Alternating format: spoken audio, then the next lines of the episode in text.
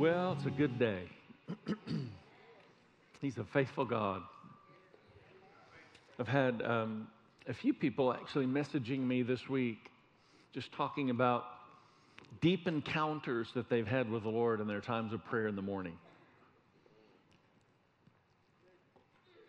And it is the season I believe God is inviting us to deeper places. So I encourage you, uh, I'll mention these from time to time through the course of the year, but these bookmarks are available for you just to be reminded that God is taking us deeper this year. And so you can find them by the communion stations here in the lobby. They're available. Just grab those, put them in your Bible, your book you're reading, or on the dash of your car in front of your speedometer because we're not bound by the law. Aren't you glad to be free? Pastor AT didn't feel that way last week when he got a ticket on the way to church, but I'm not going to mention that in public.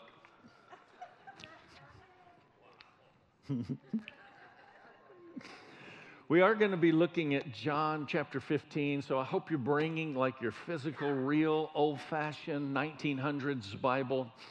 Um, and so you can find your way to John 15, and we'll get there momentarily. Um, we're focusing in on these first 40 days, and here we are, 36.2 days into the year. Um, like this is the conclusion of the first tenth of the year today. 36 and a half days as we come back for worship night tonight. We've been focusing in just in an attitude of fasting and praying and asking the Lord just to do what He desires to do in all of our hearts and lives. So, really believing for tonight uh, to be fantastic as we press in. It's going to be um, water baptism. I had somebody see the, the water baptism tank and they came and said, Is it too late? Can we get in? Uh, it is still open season for dunking. If you are interested, um, feel free, let us know. And this evening during worship, uh, our worship time, we're going to have water baptism. And then we're going to come out of that. And we're just going to, I, am just, I, I, I totally understand that sometimes I can stand up here and, and feel compelled that I need to make a case for something. And that's such a wrong approach. But I still feel sometimes that need to feel compelled to make a case for something. And so I'm learning how to navigate through that and disarm that even within me, you know, letting the Lord do a deep work in me just as a person, that I don't get up and come from that posture of insecurity like I'm trying to convince somebody of something. But what I, what I am learning is God really does want to do a deep, deep work. And um, I, I just feel that tonight, just learning to pay attention to what He's saying, what He's doing, I feel that tonight um, the Lord is desiring to really awaken the prophetic in the place. And so we've been just preparing and cultivating what it means to come together tonight and listen uh, to what the Lord is saying. So we're going to take some time just in listening in prayer, and we're going to take some time in listening in prayer over each other. That's called prophetic ministry. And so we've got a team of people that we've been uh, encouraging and praying for, and, and, last week met with, and um, just talking about what it looks like to listen and pray. And so we're going to issue everybody cards tonight. And we're going to ask you to listen and pray. We're going to come through a point in time in the evening where we're just going to listen and pray together. I believe God wants to raise up the prophetic company of the body of Christ in this hour of the church. So we want to make room for you to have ears to hear. How many times do you read it in Scripture? You who have ears, hear. And so uh, we're going to, everybody have these cards, and then uh, whatever you're sensing the Lord may be saying, we're going to ask you to write that on that card, drop it in our giving stations, uh, and we'll be able to go back and reflect on those things and just have a sense of what God is saying. We're going to take time for our team to be available to just listen and pray over those that want to come forward for that. So I just know it's going to be um, a, grand evening in Him, uh, whatever He desires to do. So this first 40 days every year is our focus, where we just look at um, our five really core values to what we know God has assigned us as a church family. It all boils down to the declaration that we're still tooling out and working out, and we're, we're, you know, every service we gather uh, at the conclusion of our time, we make this declaration. It's in the action point that we conclude with GP2RL. We bring God's presence to real life. And so we know everywhere we go, how many of you know you're going to go lots of places this week? Everywhere you go, you are assigned by God to bring God's presence to real life. In other words, you go and you sense His presence. And whenever you're having a conversation and you sense the presence of the Lord, what's happened, the Lord Himself has leaned in on that conversation. And you need to pay attention when you sense that and realize, okay, God's wanting to be involved here. The other person might not even be a Christian that you're with, but when you sense the presence of the Lord, pay attention to that. Lean into that yourself.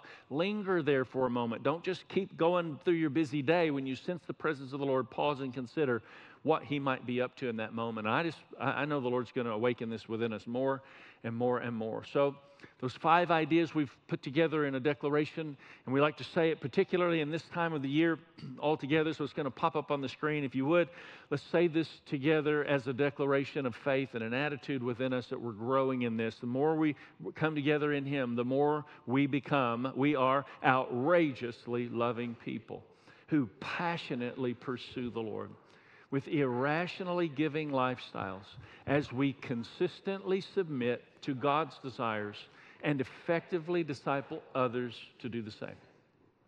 So today, I want us to, to look at what effective discipleship is. I'm going to take a different approach, maybe than what you would uh, commonly take. I, I know I just I wouldn't normally go this direction, but I felt it's what the Lord was asking, and um, and I kind of understand a little more now as I've prayed into it. Um, but what we're really talking about is learning to live from an eternal point of view. How many of you know your life does not look the same if you live according to a worldly point of view in comparison to if you learn to live com- eh, eh, from a, an eternal point of view? Like in a worldly point of view, it's we can even get our heads around the idea. I want to I want to live a life that's going to make an impact in the generation after me, and, and we should. But like God's actually asking us to live a life that makes an impact 5,000 years from now in the scope of eternity. And like that which has been, you know, entrusted to our care is to be passed on in the form of this baton of faith. And we, we need to run our race well and carry the, the perspectives of God. And, and so all of this is about the sacrificial nature of Christ being awakened within us. God, who uh, it, by, in very nature, Jesus in very nature was God, did not consider equality with God something to be used to his own advantage, Philippians chapter 2. In other words, everything that's placed within our position, everything that's placed within our care, all of the influence that you've been given, God wants you to use that to see his kingdom expand. Anybody here say amen to that?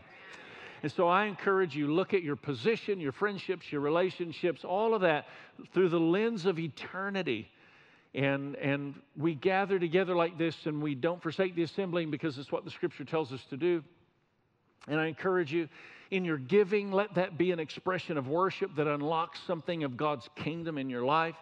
And uh, you can, you know, we give through our giving stations. You can give online, the envelopes in the seat back. You can text give to the number, do it through our app. But the point is, when you give and you bring your tithes and your offering before the Lord, it should be an attitude of worship saying, God of eternity has purposed for me to live in this season of time, and I'm stewarding all that He's entrusted to my care.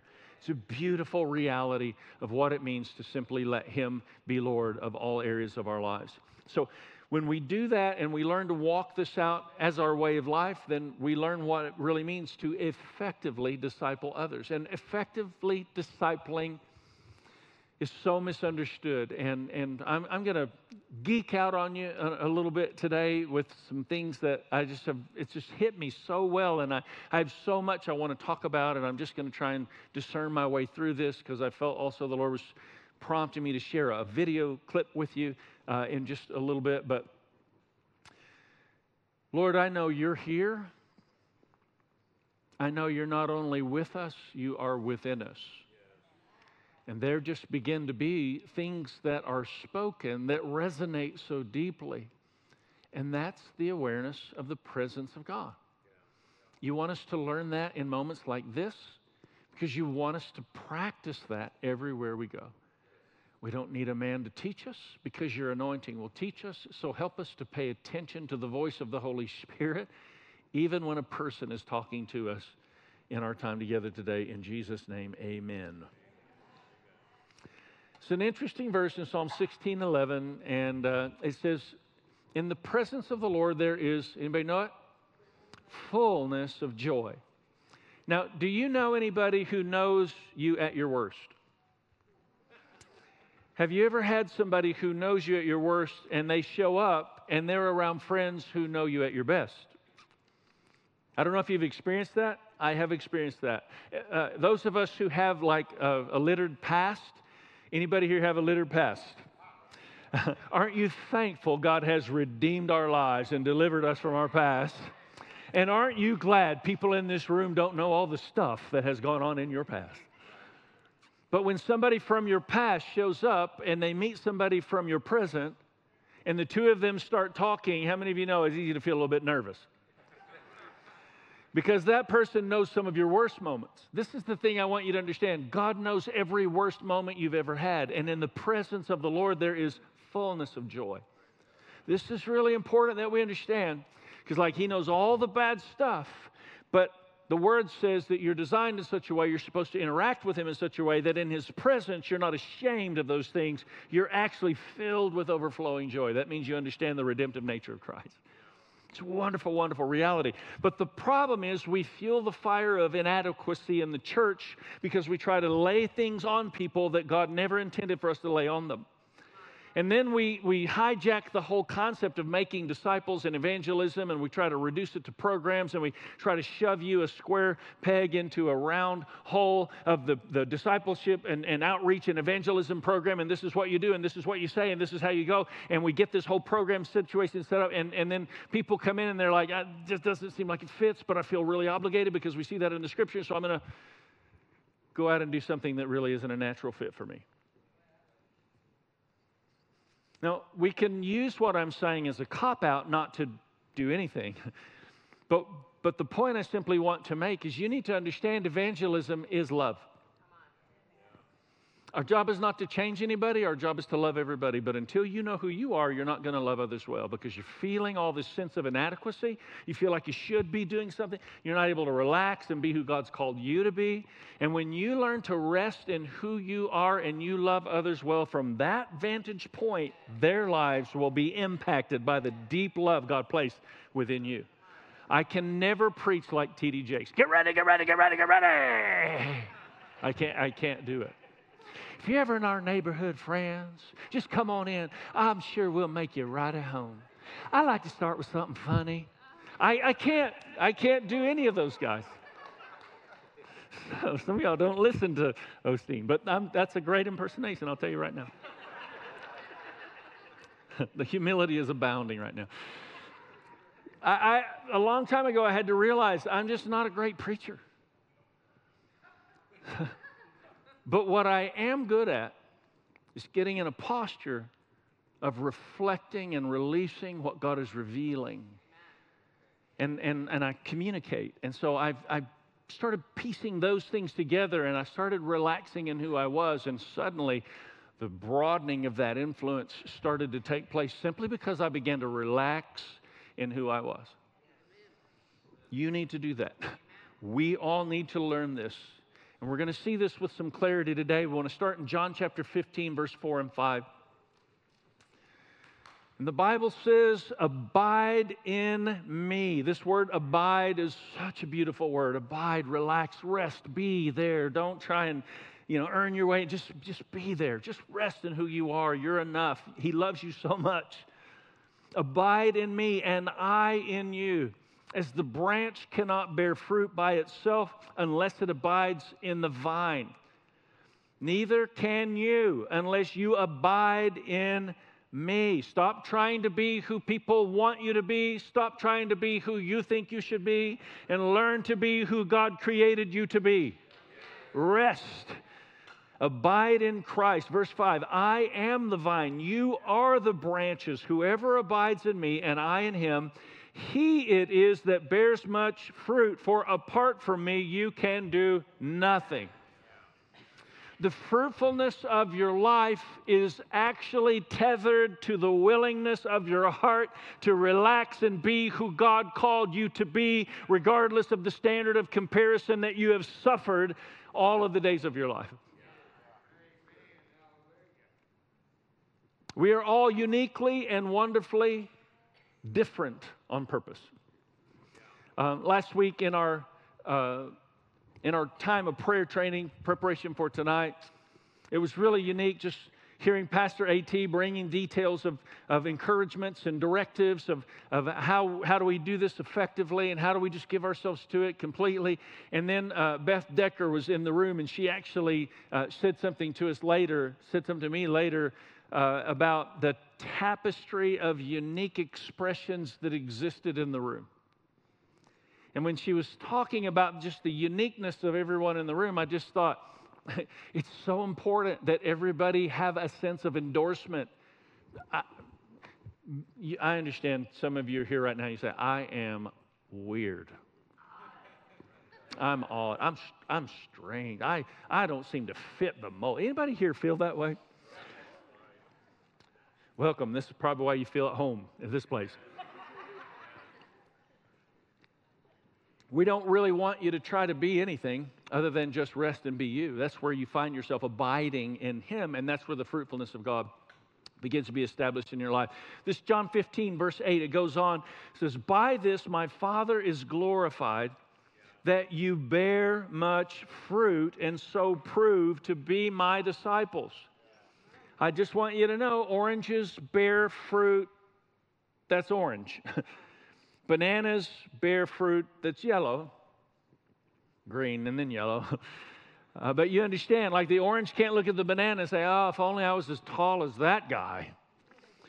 Uh, you know, the, the apple is red. I mean, you bear fruit according to your kind. That's the way this works. And, and you have to learn to relax and be who God designed you to be. And out of that, then you're able to rest. And that's how you make the best impact in the world around you. And so I was just really asking the Lord to help us with this. Uh, and, and this is an important statement. I want, to, I want you to think about this. It'll pop up for you, but become, it's in your note, live notes if you have that on your phone. Becoming fruitful is a uniquely intimate process of learning to know and love God, know and love yourself, and know and love others. The Bible says that we're to love God and to love others. How? As we love ourselves. You know, I don't hear a lot of people helping us learn what it means to love ourselves. But the Bible clearly endorses this. Relax and be you. Get comfortable with the reality that uh, we sang it a while ago I'm not enough. And we just kept saying that I'm not enough. I mean, it almost feels like a bad thing. Does I'm not enough? It's just the reality that without Him, we're not enough. And with Him, we are like with Him. That's all we need. And then we just do what God's called us to do so naturally out of that. But the problem is we live in this standard of comparison, and the Bible actually says, He who compares himself by, or they who compare, oh boy, I'm going to try this again. The Bible says, They who compare themselves by themselves are not wise. Uh, and and I, I, I struggle with this because this is a five minute video. But I, I felt the Lord was just saying to play it. And I, we played this about five years ago, and it was just something that I felt like uh, our youngest daughter, Lexi, could have moved into a full blown identity crisis in her own life. And I could explain it, but she just does a beautiful job with this. And so I think you'll get the picture very clearly of what I'm trying to say.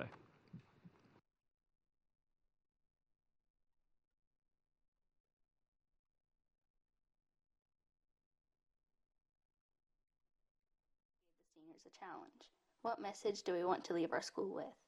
When I heard his challenge, I realized I had never told anyone my testimony before. I have grown up in the church and I come from a family of pastors. My sister actually wants to be a doctor and a pastor. That's not what I want to do, though. If you know my family, then you would have noticed that I am very different from the rest of them. My family is all very extroverted, and I'm an introvert. I love to draw and am very artsy.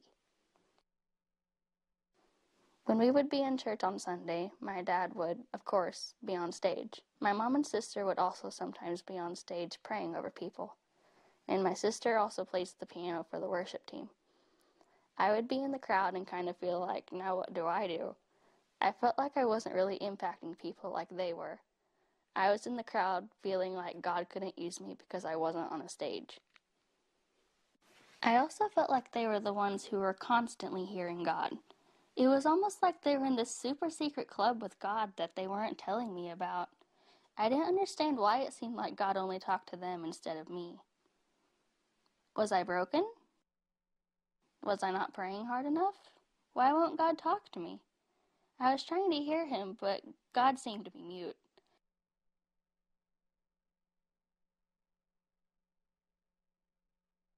It was like how some people say they're going through a dry season in their faith. Except it was like I was going through a dry 16 years.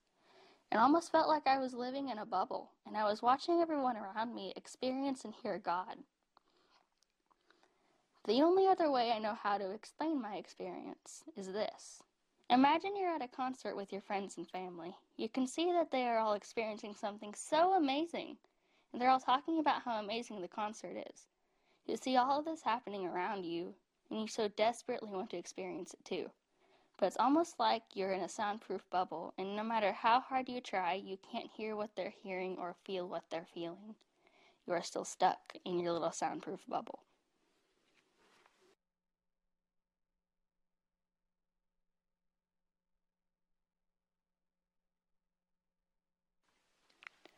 November of 2017, my family was on a ministry trip, and as usual, I was still stuck in my bubble, and God was still silent, or so I thought.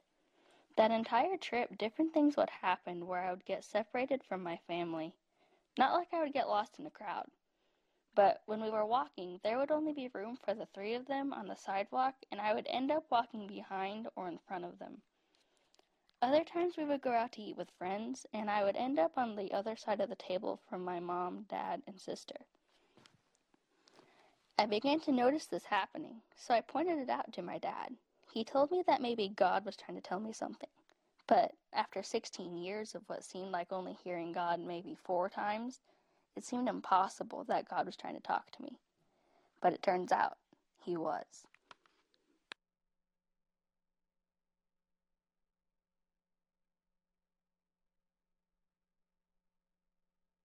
I don't remember how it happened exactly, but I do remember that we were in the middle of worship. I had this moment where I suddenly heard God talking to me. It was amazing. It was like my soundproof bubble had been popped. I could finally experience the concert that I had watched everyone else get to experience for the past 16 years of my life. I heard and felt everything around me in a completely different way. Even the music sounded different.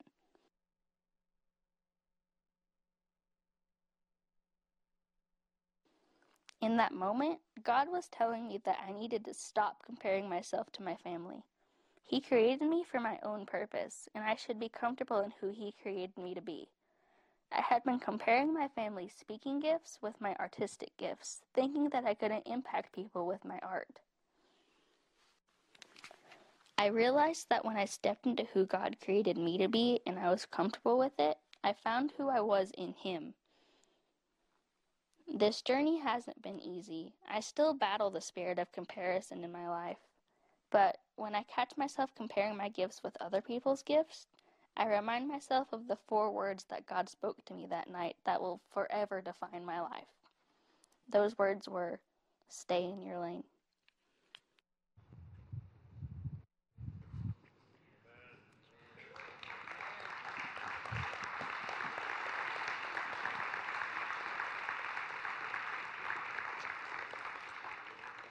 When I mentioned to Lexi, hey, I want to show your video Sunday, she said, no, I don't want to hear my voice. I don't want to. See.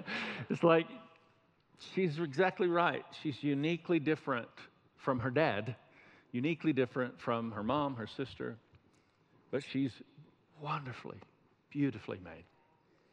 And these gifts that exist within her have been hidden in many respects and in many ways. And um, this video has now been used in corporate training, companies, churches, youth groups. Uh, even last week, the reason I thought of it was I had a pastor reach out to me and say, Hey, is it okay if I show this video that your daughter made to my church? And I'm just like, I mean, I've preached a lot of sermons. Nobody's taken a sermon of mine and done all that with it. I'll just say that right now. I mean, you understand, like the unique expression of your gift is waiting to emerge if you'll stop disqualifying yourself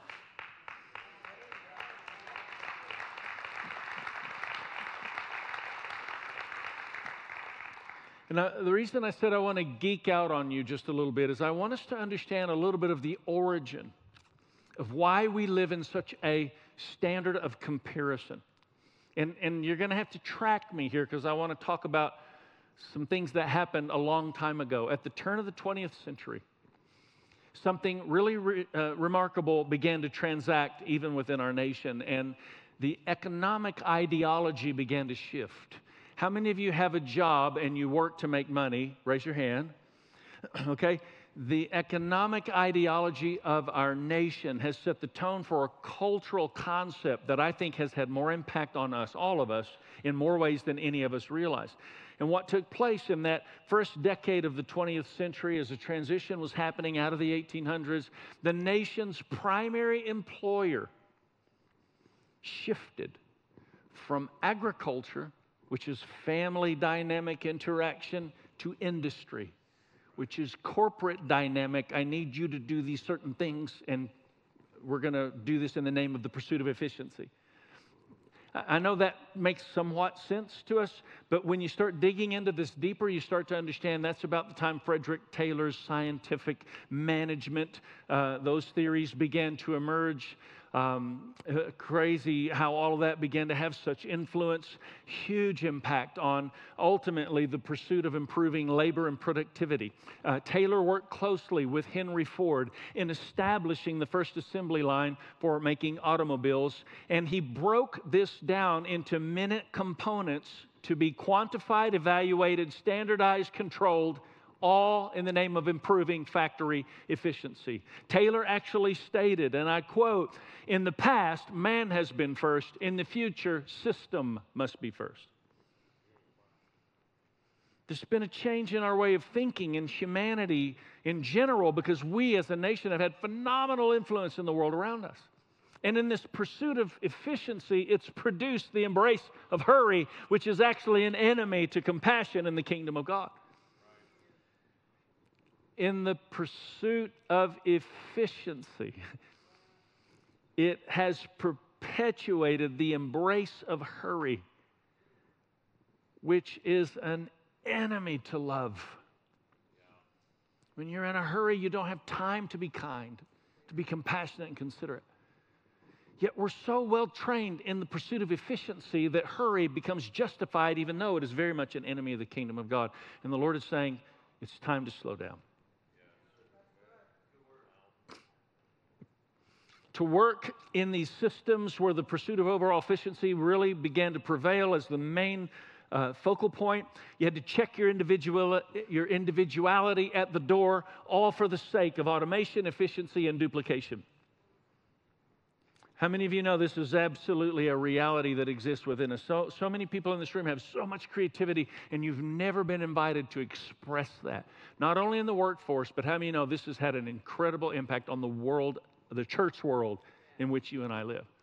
We're scaling a lot of this stuff off of our eyes, and we're starting to see with a little greater clarity and move into this. But ultimately, um, there is this concept of McDonaldization, McDonaldization, and I read it in a book that I recently read, and then I discovered George Ritzer actually was the uh, the originator of the term, and he's speaking of the process by which the principles of the fast food restaurants are beginning to, do- to dominate society.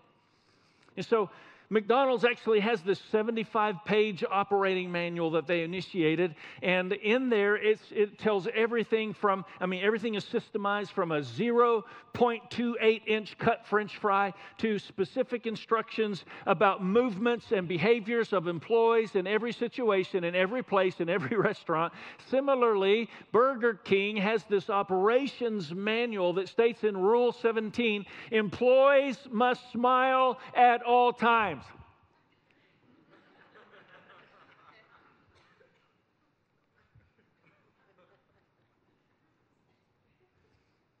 These kinds of requirements are emotionally fabricated and physically impossible.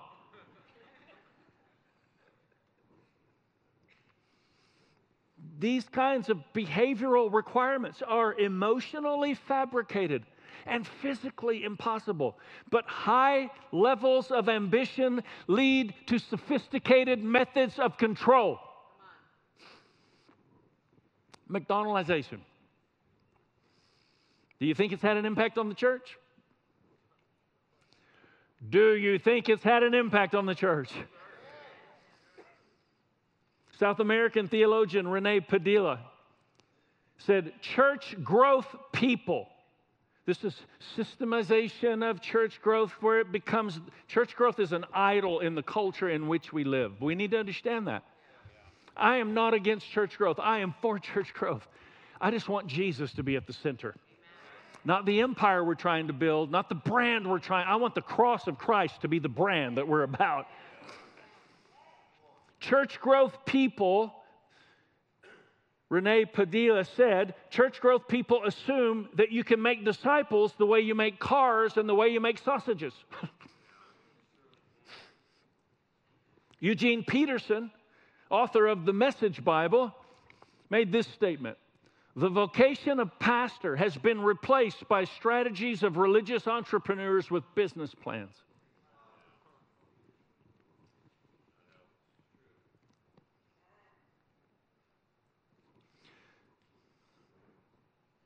So, Father, before we go any further, we just say, as Christians in this great nation, we repent to you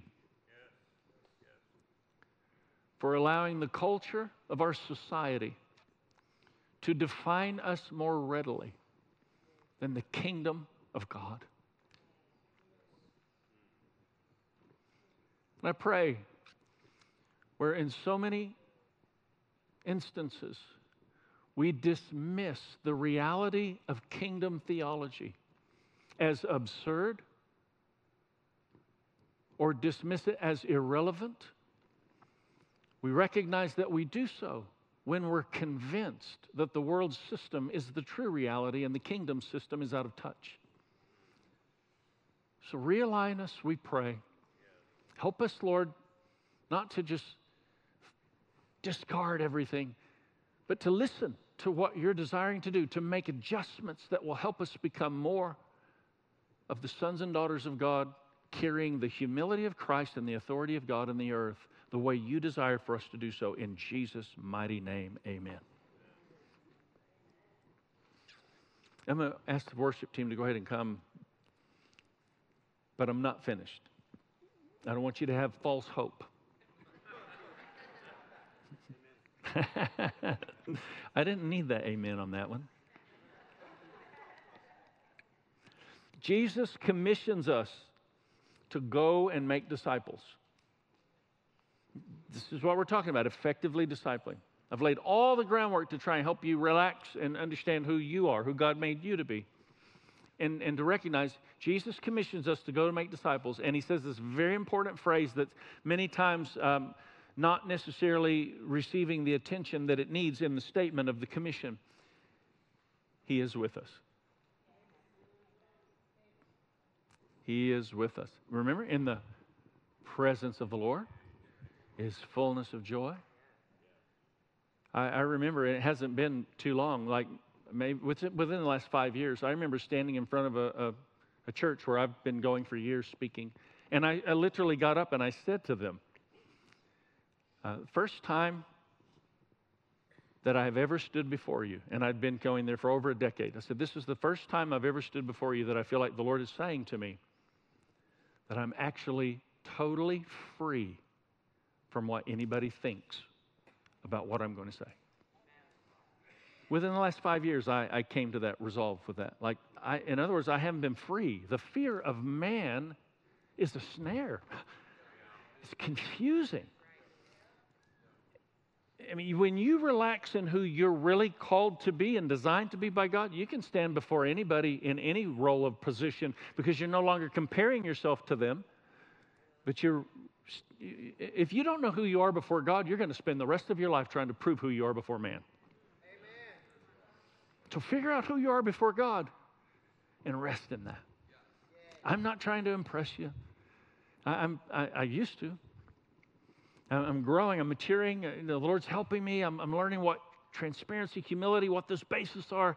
I, all I really care about is I just want the Lord to have his way in what he desires to say anytime we're gathering together, anytime we're coming together in small groups. I just want to sense what he's saying. Let's take a look at this Matthew 28 commission, verses 18 to 20. And Jesus came and said to them, All authority in heaven and on earth has been given to me. Go, therefore, and make disciples of all nations, baptizing them in the name of the Father and of the Son and of the Holy Spirit, teaching them to observe all that I have commanded you. And behold, I am with you. I am with you always to the end of the earth.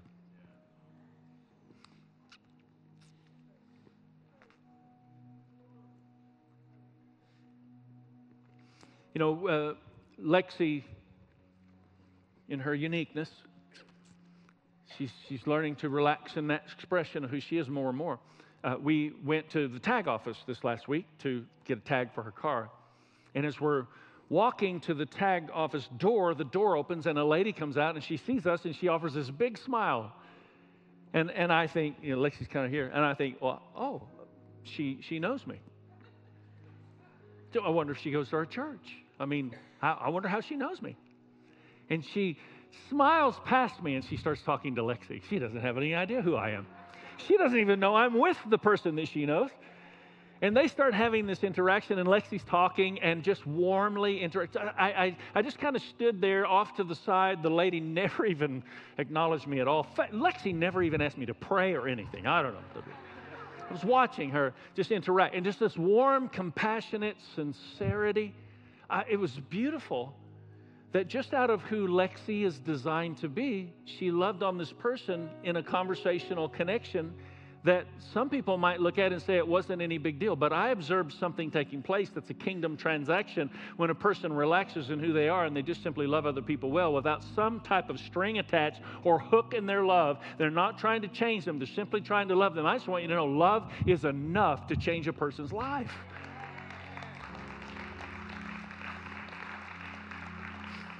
So go and make disciples and just realize He is with you. Relax, be you. In the presence of the Lord is fullness of joy. He knows your worst stuff and He loves you. Like you are fully known by God, you are fully loved by God. It's an incredible, something amazing about being fully loved. It's exciting. Something terrifying about being fully known. what? Everything? You're fully known, you're fully loved. Take a chill. So, everywhere you go this week, everywhere we go, we bring God's presence to real life. Isn't that amazing? Like, just in His presence, I just find this joy. I, I, can learn, and, and man, I'm, I'm watching my reactions more and more. This last week, I felt like the Lord kept saying to me, What you concentrate on will produce the impulsive triggers that exist in your life. For some of you that are wrapped up in pornography, what that does is it produces these impulsive triggers that take you into a paradigm that needs to be completely broken off of your life. So I serve notice on that now in Jesus' mighty name. Let that be broken off of our lives and a willingness to be whole and pure and redeemed and restored.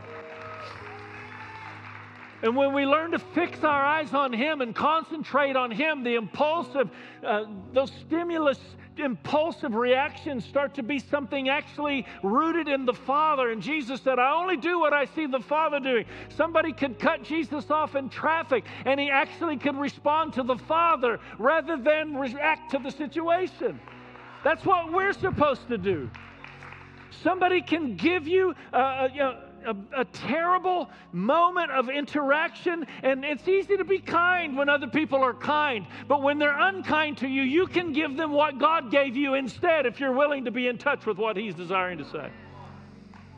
This is making disciples. In the presence of the Lord is fullness of joy.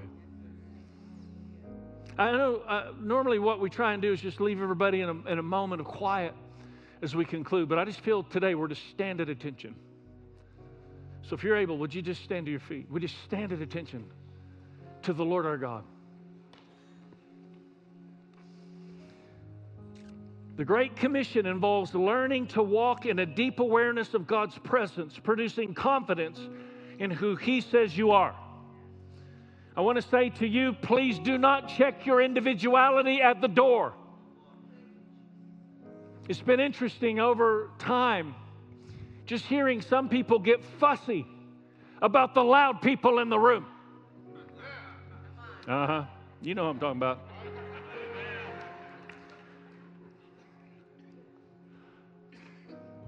I'm just going to tell you, I personally feel more inclined to integrate with the rowdy crowd than I do the dignified crowd. But there's room for every person. You don't have to be loud to be, you know, awesome and in love with Jesus. But don't be judgmental when somebody else is expressing themselves that way. You don't have to check your individuality at the door. You just need to learn to not judge people for being something you're not. And when you start to realize what you're not, that actually helps you understand what you need.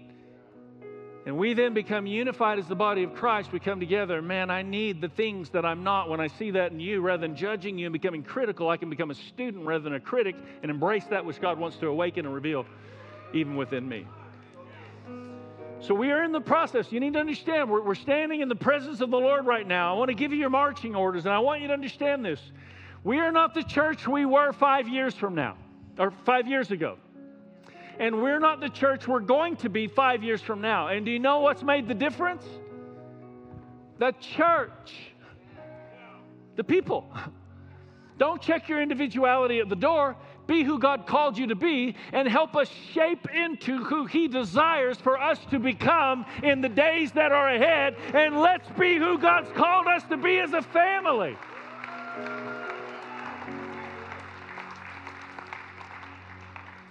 Now, we have a way of communicating this in a very strategic, specific way, and we call it discovering destiny. And one week from today, right after the service, we're going to conclude and we're going to say we want to have a 30 minute conversation with you to explain how we as a church family want to express what God's done now and how you can be a part of what God's desiring to do ahead because things that exist within you matter to us. We want you to discover your destiny, and in doing so, we then discover destiny that God has purposed to cross all of our paths together. And so that's one week from today.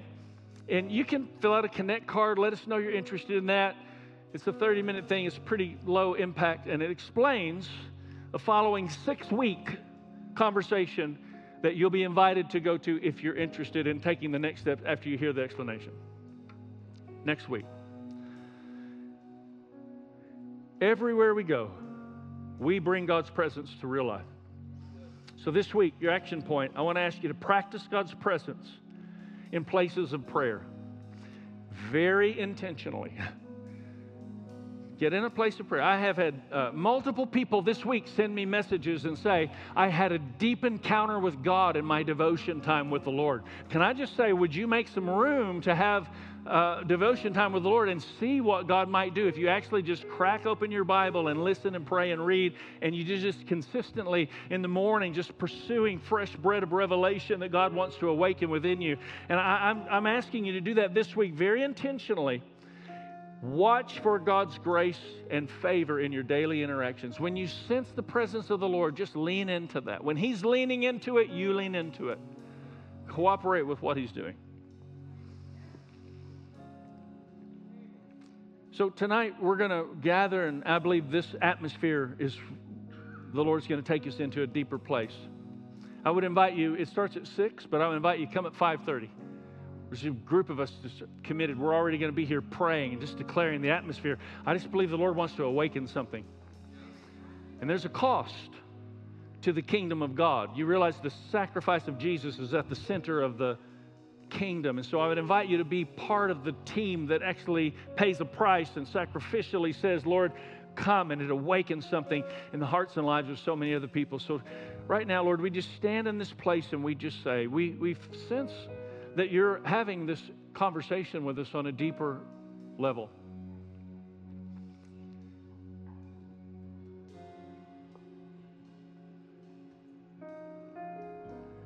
We resist the framework that would request for us to check our individuality at the door. I just, uh, I, you know, sometimes just a physical demonstration releases a, a deeper expression of something, and, and I just want to ask you if you're here and you say, that individuality that you're talking about within me, I've, I've not been willing to express that for whatever reason. But I just want you to lift both your hands and let's let that go. Let's just surrender to Him. I want to say, you be you. You be who God says you are. You be who God designed you to be. To us, He gave the ability to become the sons and daughters of God. When we accept Christ, we are given, the Bible says it very clearly, we are given the ability to become the sons and daughters of God. In this process of becoming, we learn more about who we are because of who He is. So, Lord, we just surrender where we've allowed pressures, things, Lord, that have held us back in so many ways. In Jesus' mighty name.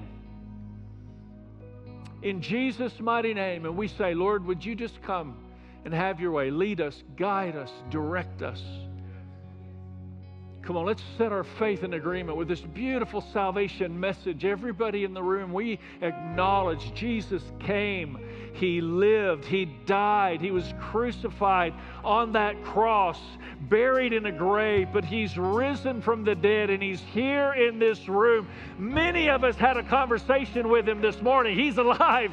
We recognize that. Come on, if you acknowledge Jesus as Lord, let's give him a hand clap of praise. He is worthy of our praise. Lord Jesus, come.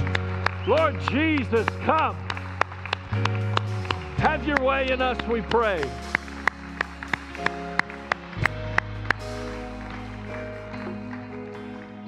On, I'm going to ask our prayer team if they'll come right over to my left. We're just going to press in for a few moments in worship. And I would invite you, if you need any form of prayer of agreement, this is a team that's really devoted to praying for us as a congregational family consistently. And so, if you want us to pray with you about anything or, or pray about anything going on maybe in someone else's life, you need healing, you need provision, need breakthrough, if you would need to confess any form of bondage, the Bible says, confess your sins one to another, pray for each other, and you'll be healed. Isn't that interesting? We understand confidentiality and we want to take just time to really pray and believe for His kingdom to come, be released in our hearts and lives. So we're just going to take a few moments in worship, and our prayer team is available, and then uh, we'll conclude and be dismissed. But let's press in and really just bring back to the Lord something He's deposited in our heart as an act of worship right now.